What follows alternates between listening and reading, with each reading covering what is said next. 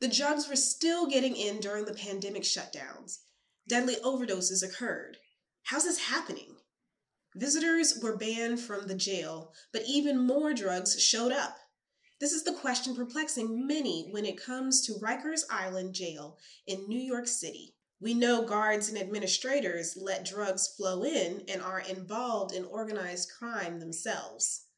We also know, even with banning public visits, detainees still might have even greater access to drugs. Reporting from the city details that between April of 2020 and May of 2021, Correction Department authorities seized banned drugs inside city jails more than 2,600 times. And that's twice the amount from the same period last year. This systematic violence isn't rehabilitating anyone or serving justice. It's making problems worse through institutionalized violence. That's why we call for abolition, not reform. Content warning. This next story contains details of sexual violence. Discretion is advised. The girls that accused him of rape told authorities that, quote, all niggers look alike. That raises questions about the imprisonment of a man who's fought for 44 years from Angola prison to overturn his conviction.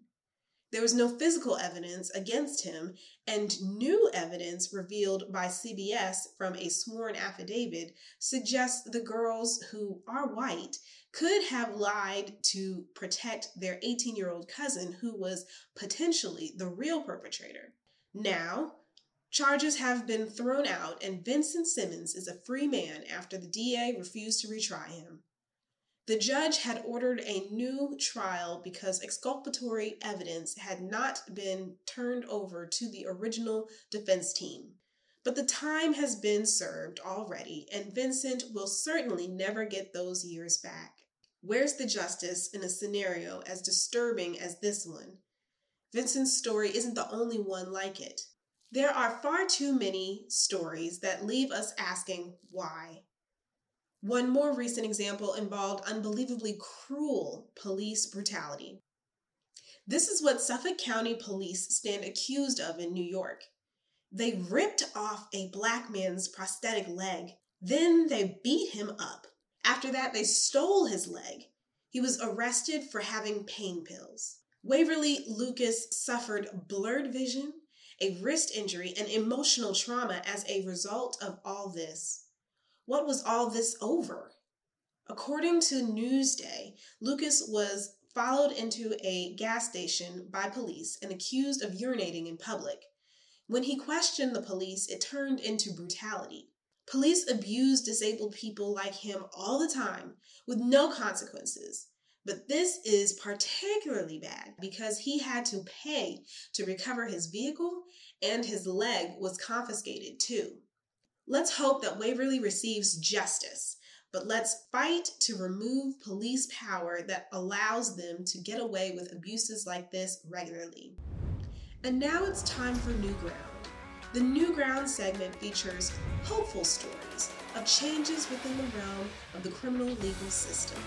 A disproportionate majority of women in jails are black mothers who cannot afford to pay bail According to the Sentencing Project, of the more than 115,000 women in jails in the US, more than 60% haven't been convicted of a crime. Many advocates and activists are fighting through bail networks to free black women from the criminalization of poverty. Not being rich is not a reason anyone should have to suffer in jail thanks to networks like the National Bail Fund and organizations like the Bail Project, many have resources to post bond. However, the inspiring work they do reveals a bigger task at hand. We need to abolish bail.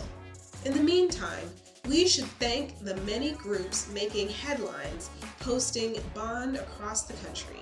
Their work is helping keep families together. The State of Criminal Justice is produced by Push Black the nation's largest nonprofit black media company. Push Black exists because we saw we had to take matters into our own hands, especially when it comes to protecting our communities. As a nonprofit, we rely on small donations from subscribers like you. You make Push Black happen with your contributions at stateofcriminaljustice.com. There is a better future on the horizon through the efforts to dismantle the oppressive system targeting Black America. It happens when all of our thumbs are on the pulse. That's it for this week's State of Criminal Justice. Thanks for tuning in.